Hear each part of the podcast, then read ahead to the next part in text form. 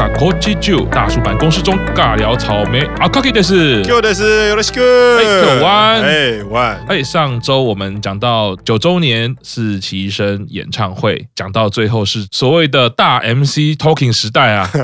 已经 对，已经变成政论节目了。对他们可能是因为呃，他们的节目这个演戏的部分已经居多了，所以在 Talking 的部分有长足的进步啊，很能讲。哎，对。对，那同时也要说明一个部分哦，这么长的 Talking 呢，在我们这一集的节目之中啊，哈，非常重要的一个部分，所有的 Talking 这是由我们的 Q 上逐字翻译出来的，这太累了，超累的，不告稿哎的。收到信件的那一刹那，觉得这完全犹如武林秘籍啊，已经快要可以当字幕组了。对，我们已经自己产生了字幕组了。这个呃，所以如果记得上周的节目啊，中间有一段要小小的透露出这个一点讯息，就是 Q 桑说，然后忽然讲中文名字有点卡住，为什么？因为 Q 桑的日文已经进入到骨子里面了，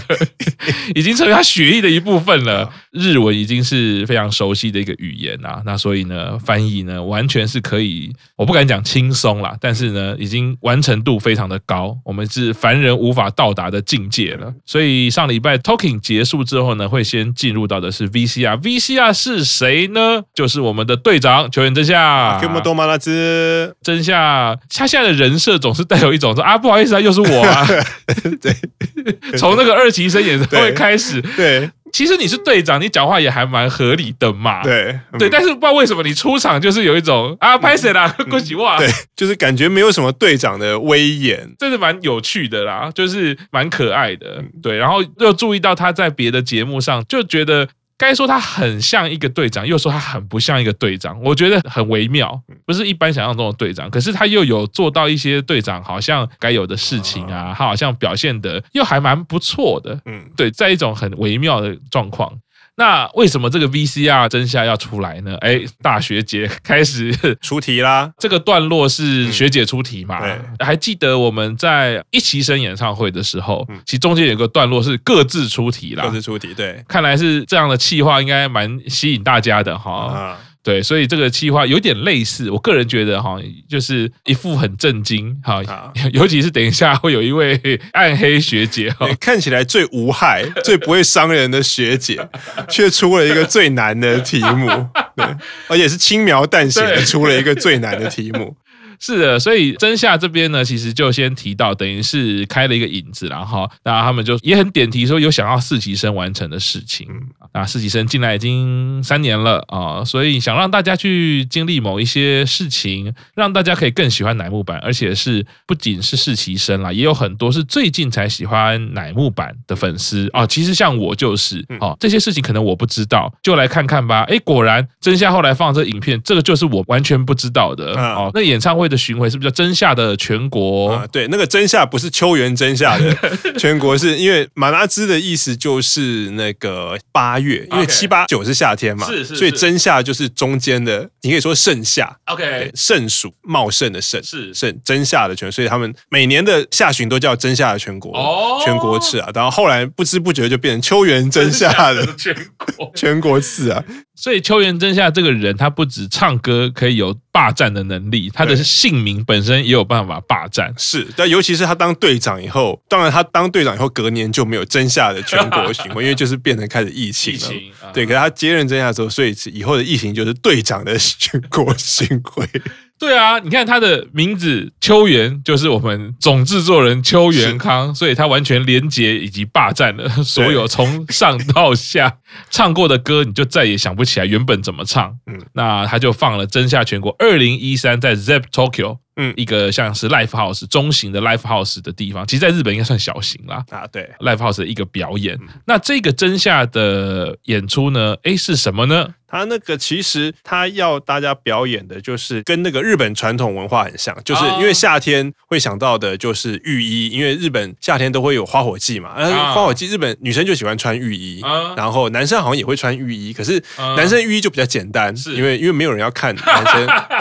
谁要看你男？男生什么争奇斗艳，所以女生都会穿很可爱的浴衣。然后这个在日本的偶像团体或者是台湾表演，夏天常常会出现，就是浴衣的桥段。然后另外一个就是是他们拿着那个纸伞跳舞啊。你只要穿着浴衣，然后拿着纸伞，那个你完全就会有日本和风的感觉。因为我记得八周年的演唱会也有做过。类似的，可是他们那时候穿的好像比较不是浴衣，好像是比较像接近和服的，因为浴衣就是比较薄，因为夏天很热嘛。是对，然后。那另外一个挑战就是有一个叫做那个 get up 的东西哦，get up 就是木屐，因为那个木屐是全部都是木头的，然后你穿着木屐，如果踩在地上，你是可以踩出那个节奏，会有声音，就有点类似踢踏舞的 东西。对对对，所以就是我们队长出的题目，就是用二零一三的真夏全为什么要放那个画面？就是他们那个时候就是做这样子的挑战，就全员穿着浴衣，然后先是拿着纸伞跳舞，然后另外一个是 get up，就是表演类似踢踏舞的东西。对，所以希望学妹们来进行这样子的挑战。记得在九周年啊，或者是之前，他们都有一些带到所谓日本文化。不管是单纯的在服装上面做一个结合，或者是舞蹈上结合，那甚至在这一次可以看到啊，音乐上增加了一点日本的元素啊啊，那我就觉得哎，果然是给资源给的不太一样啊。第四期生就愿意花钱去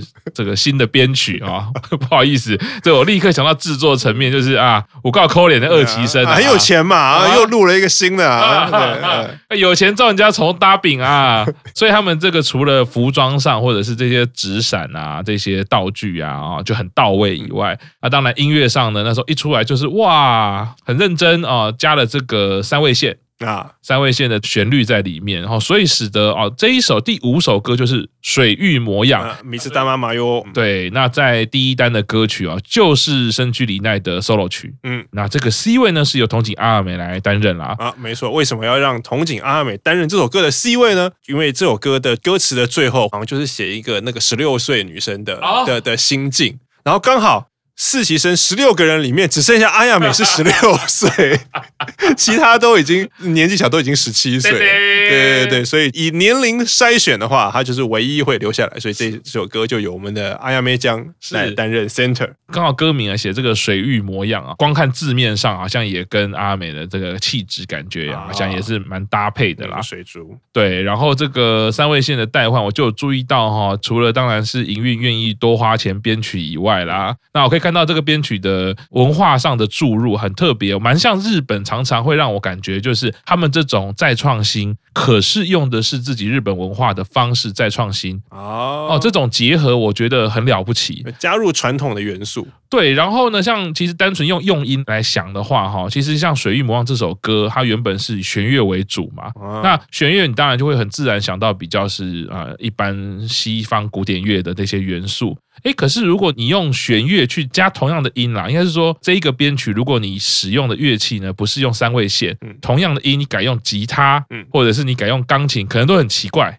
哦，但是呢，你用三味线加进去呢就很合啊，但是呢，你又要选跟这个歌也要有一点搭，最后搭成画面，所以我觉得那个编曲的巧思跟那个创意跟怎么样连接日本传统文化，我觉得是很了不起的哦。所以这首歌也还蛮有趣的。我自己其实会觉得有一个可惜的，就是哈，最近几场演唱会都常常听到一些重新的编曲，嗯，啊，哪怕是安排 solo 也好，或者是像这首歌。啊，或者是我们像前一阵子觉得最可惜的是那个乃木团，嗯啊，那时候表演我们觉得很好听，嗯，没想到 iTunes 只有原版的，嗯，觉得原版的没有 live 那么精彩，对，而且而且纯奈也要毕业啦，没了，对，又要缺人，又要缺人了，对对，所以回想到那个过程，就会觉得哎，有点可惜哦，他们没有把这些改编版也好，或者是 live 版哦，能能够重新集结再出一个一个单曲的话，我觉得应该是蛮有趣的啦。那第五首歌。就是这样子哈，拿着浴衣跟拿纸伞。第六首歌啊，就是一个乃木坂世界里面的也算是一个王道歌曲啦。Glass Room 嗯，当然他就是白石麻衣第一次担任 center 啊，在第六单的时候重要的歌啊。对，那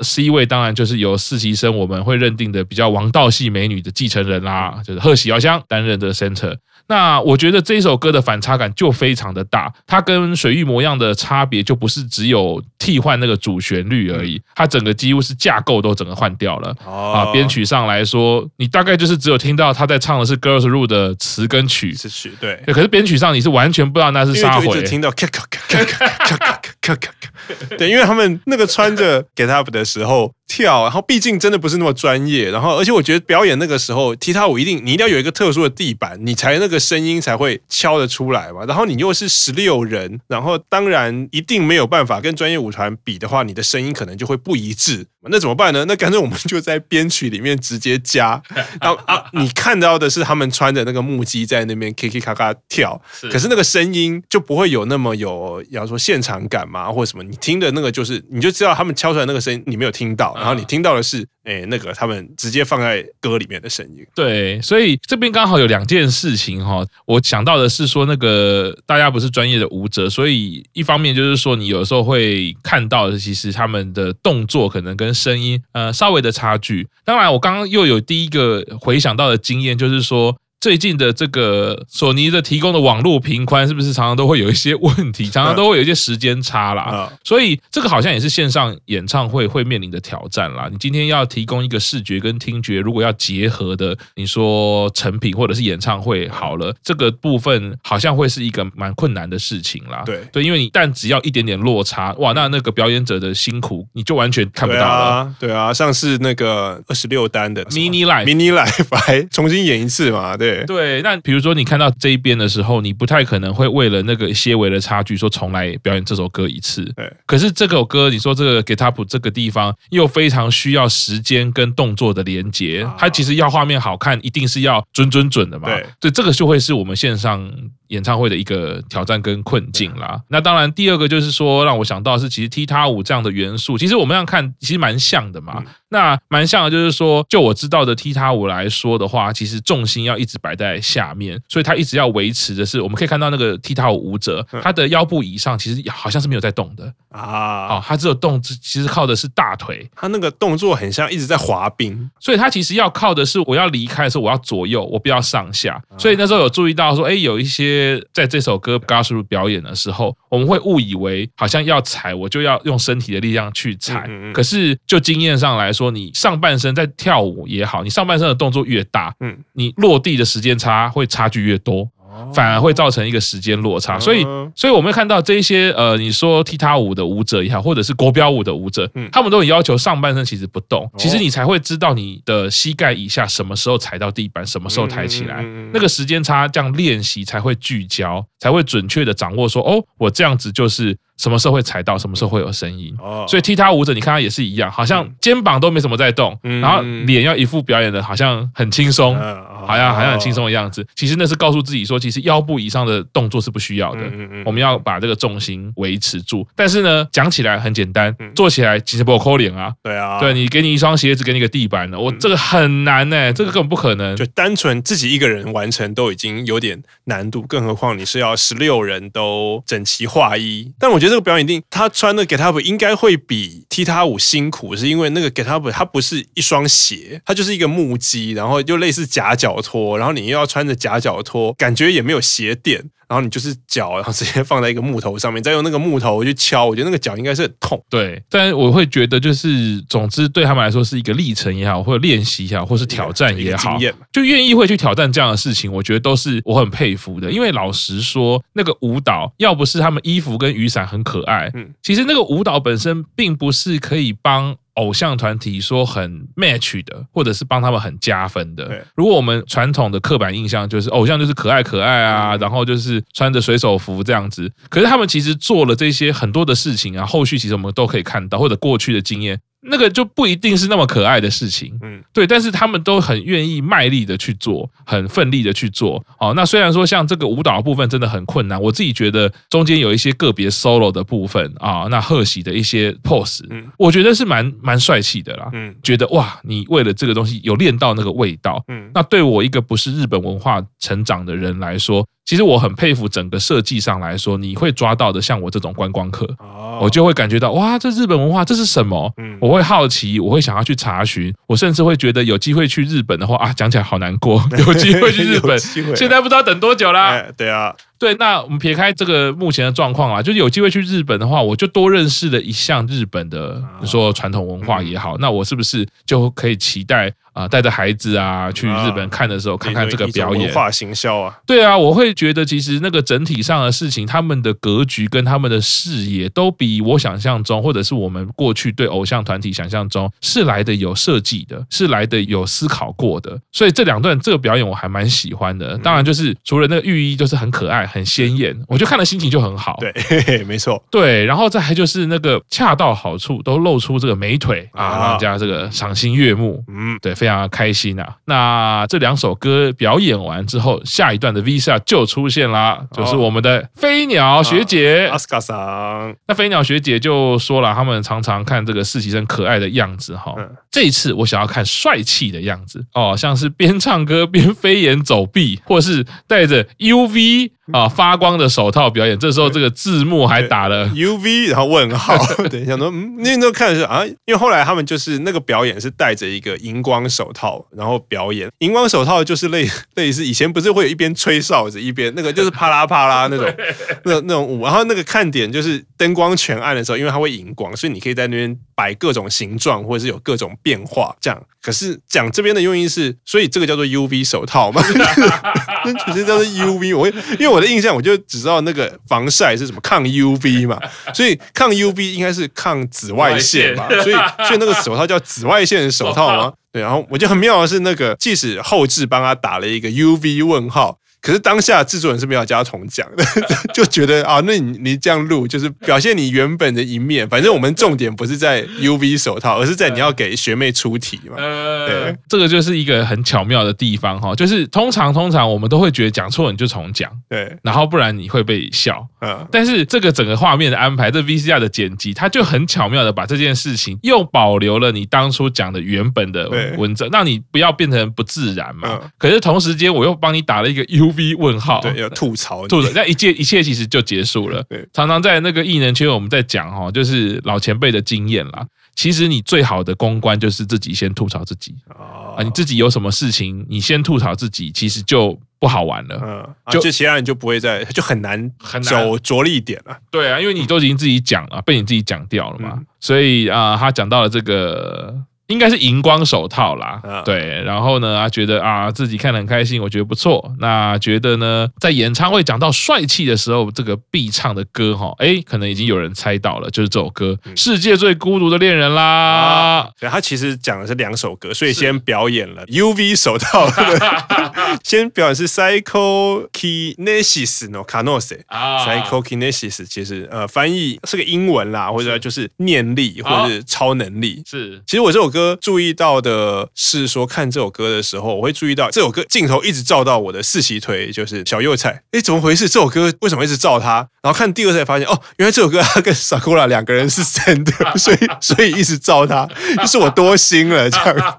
因为这一点，嗯，对，这首歌有很高的评价。哦，对，我自己是觉得他们这个算一个巧思啦。然后在这个手部舞蹈的编排啦，那记得之前我们节目有讲过哈，就日本文化对于这种手部舞蹈或者是一些比较简单的全民舞蹈，嗯，他们的编排跟巧思都非常的有创意，而且那个编舞能力，我觉得也是望尘莫及啦。就是简单的动作编到很难，光这个事情其实你就很难想象，到底什么叫做简单的动作编到很难。那这首歌就是远藤 Sakura 跟柴田优才一起来担任 C 位啦。其实我是还蛮期待柴田的演出的，我一直觉得他在舞台上抓人的功力，就是他的表演跟他的眼神，其实也是很有魅力的。嗯，给他个很好的机会或者是位置的时候，我觉得他的那个破坏力应该是很强大的。所以这首歌我也是觉得，哎，在这个位置表演可以看到柴田佑菜，哎，真的是很很厉害。哦，这次他也算进步很多。对啊，当然这个荧光红的这个手套啦，所以在暗灯的状况之下呢，编排了一个爱心的形状，然后后面我觉得还蛮印象深刻的是有一个像翅膀一样飞舞的感觉。那一段我觉得他们的呃呈现都还蛮不错的啊啊，但是个人有一点不免的要去。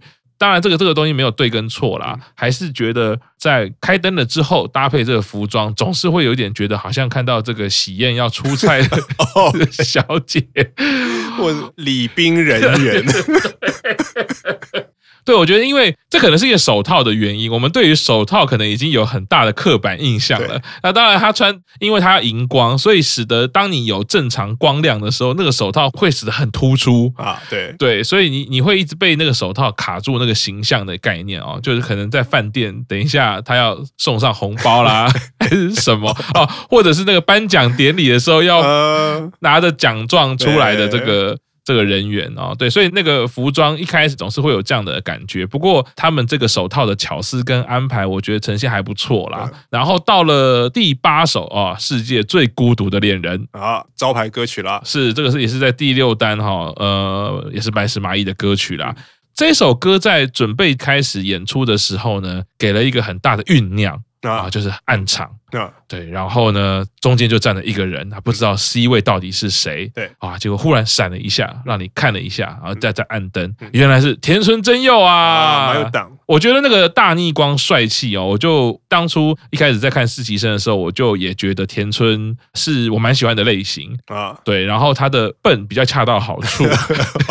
是是就是呃呆呆的，很可傻傻呆呆的，对。我还可以接受的范围，然后就。觉得他其实也也很有魅力，嗯，然后在这首歌里面，就是看他担任 C 位，然后我觉得很精彩，嗯，看得很开心。就是他他可以帅气，对，然后他也可以很可爱，他也可以就是呆呆的。呃，这首歌的编曲当然这个有点像是听 Q 常说啦，是像麻衣之前常常也会唱的版本，就会先唱一段副歌啦，可能是在 live 上常常会进行的改编。嗯，然后接下来就是有那个灯光，砰砰砰砰砰，哇，就五个人在那个聚光灯底下啊，接下来就有一连串这个舞蹈的动作，嗯，越看越有一种熟悉感。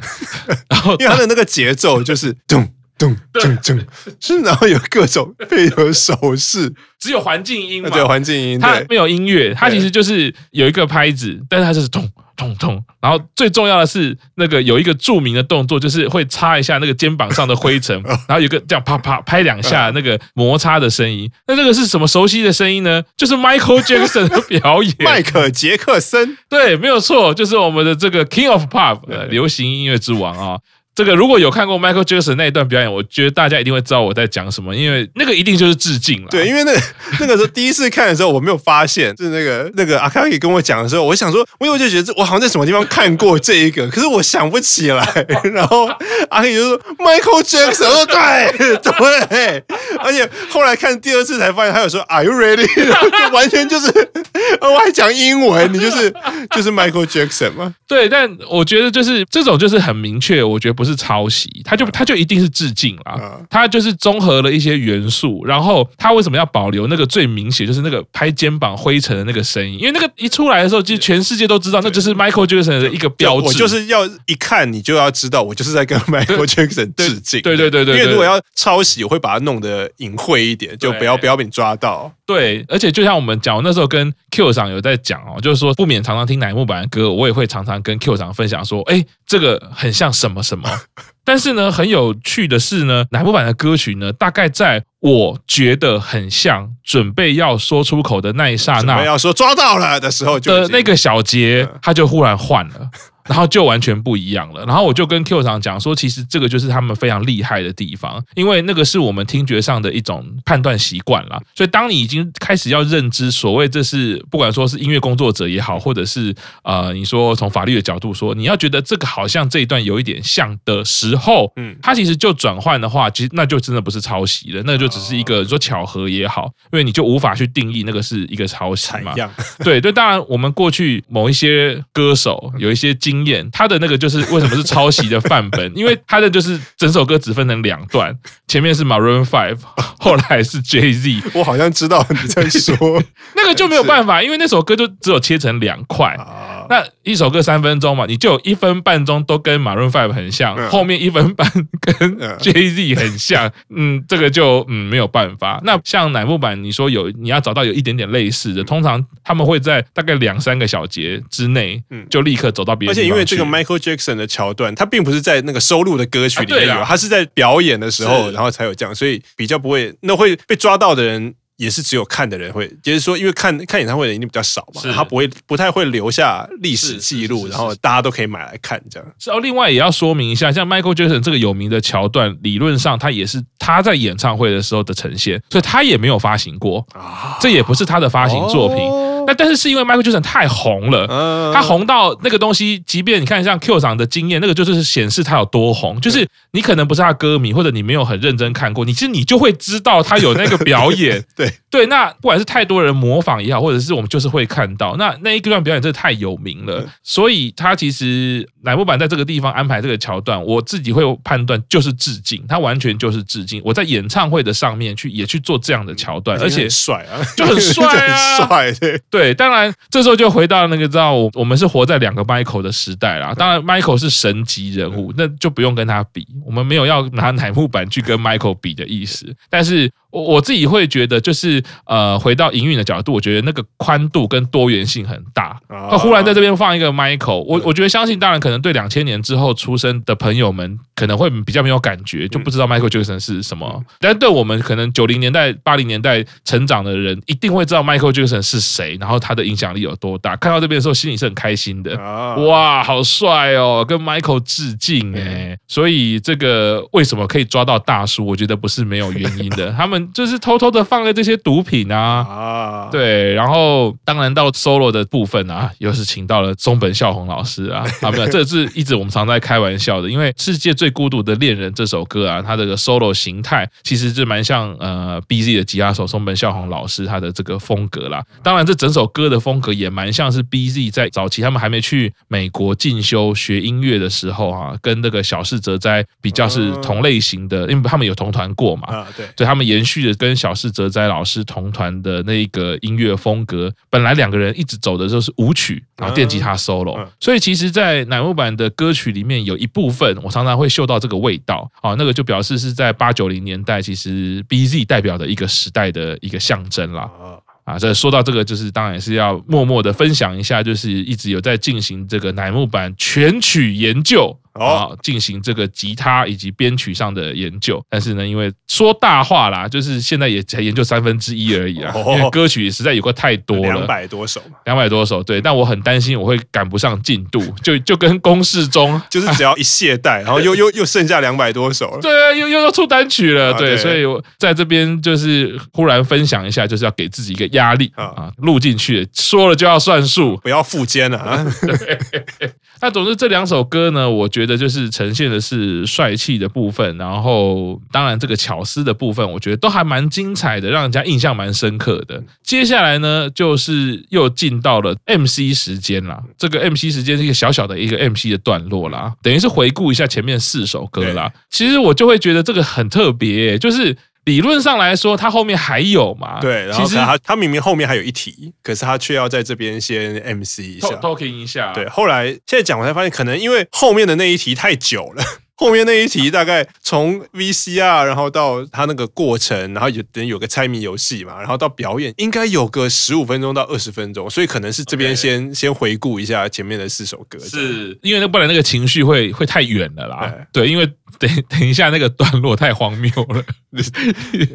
一集综艺节目的长度。对，那早川就先说了，哎，大家有点不习惯雨伞撞来撞去哈，不知道表演出来的成果是怎么样。那个看到的时候讲说，假币你在 V 给你，那是几万块的东西撞来撞去吗？啊啊、那个那个伞，因为伞一定都是手工伞，日本的纸伞嘛。对对对，应该都是非常昂贵的哈。然后田村有说，哦，我觉得有成功表演呢，不知道啦，这蛮像他的口吻。我觉得 Q 桑的翻译非常好，有把那个人设翻译出来哦。那就说第一次这样表演，大家蛮整齐的哦，而且都没有穿着那个下太表演的经验啊。那不知道观众看的开不开心呢？我是现场，就是心里大声呐喊，当然很开心，开心啊，对 对，可以那个理所当然的看你们推。但我觉得。御医真的是一个很很妙而且很棒的安排，它完全不是一个性感的剪裁，可是它显露出腿部的部分，它就是很恰到好处。嗯，浴衣的风格我觉得很可爱，嗯，它的剪裁是属于可爱的，然后又可以有很多色彩，嗯，对，所以整个看起来就是会让他心情很好。我不知道怎么去叙述那个感觉。刚刚你也讲到一个重点是，对男生我从来都没看过，对，丝毫没有放，才不会在意你穿什么颜色。所以男生通常浴衣的颜色就是就是灰。色、蓝、深蓝色啊、黑色啊，真的很糟糕哎，就 就是死老头子，谁要看你们？对，但总之我会觉得那个我自己后来去，就是一九年还能够去日本的时候呃，陪着家人一起去啊，帮女儿买了一套。啊。啊，女儿穿起来都好可爱哦，觉得那个她到现在还蛮喜欢穿的浴衣去上课的。哦？哦，整个穿起来就是，当然因为我跟 Q 厂这位另外分享哦，不知道为什么我女儿不知道为什么会有一种大阪人的感觉 啊，有他吐吐槽的速度很快，对我跟他的相处感受到的是，而且他的吐槽不止速度快，他的语调就是你在日本综艺节目看到啊，这什么这不对吧？我想说，这孩子很有天分啊！我那时候跟 Q 长还聊说，这该不会是那时候我跟太太，就是太太刚怀孕大概三四个月还是几个月的时候，我们还去了一趟大阪，然后该不会就是在那边感染了一些哦关系的气息？哦，对，搞不好他会喜欢圣来姐姐。哦，对。从小就开始跟他讲，喜不喜欢松村沙友里，喜不喜欢早川圣来。说实在哈，回顾这个早川的 talking 啊，我觉得表演是真的蛮有趣的啊。尤其像我们这种新粉丝是没有看过二零一三那些表演啊，再度回顾，我觉得从这个作为起点啊，到如果有机会再回去看一起生当初的表演，我觉得应该也会蛮会蛮有感觉的。接下来就进入了另外一个 VCR 啦。另外一个 V 下讲话的是谁呢？高山一实，高山学姐来啦。对啊，卡斯敏，卡斯敏呢？啊，很温柔的这个学姐呢，但我脑中还是一直会回忆着她距离八十公分的钢琴演奏啊，就是荒谬至极，但是呢，又让她呈现这个满足了山口百惠的偶像之梦啊。那她在 VCR 里面就说啊，哎，表演到现在，各位实习生开心吗？嗯。实习生的粉丝们，大家开心吗？哦，其实很体贴哈，两边都关照一下啊，各式各样的体验。接下来就是最后一关。一开始听起来好像没什么，我现在回顾起来，觉得这句话看起来就很险恶。回想以前，就是做过很多尝试呢。那最后就来这个我印象最深刻的企划啊，接下来就放了影片，一样是二零一三真下全国在 Tokyo 的用脚发电啊，不是用爱发电，是用脚发电，用脚发电。然后高山就说：“那等一下我们说明哈。”那高山继续就说：“哈，那个这真的是一个早期做的企划。”那时候很多的宣传都是他们会骑脚踏车去，因为就是那个哈西列拜西库出的时候，他们的计划好像就是骑到什么地方，然后去去宣传。对对对对对对对。然后这也是其中一个，所以听到那时候真的要在演唱会踩脚踏车的时候呢，正是拼命的时候，踩的超用力、超拼命的啦。啊！可是这个学姐其实就是已经提醒了一点，对，明明很拼命，灯光也是很拼命的熄灭了，所以脚都踩得很痛。呃，可是因为表演还没完，很怕踩灯熄灭，只能拼命踩，超累的。那么实习生感受一下演唱会的自由度，好好加油！哪来的自由度？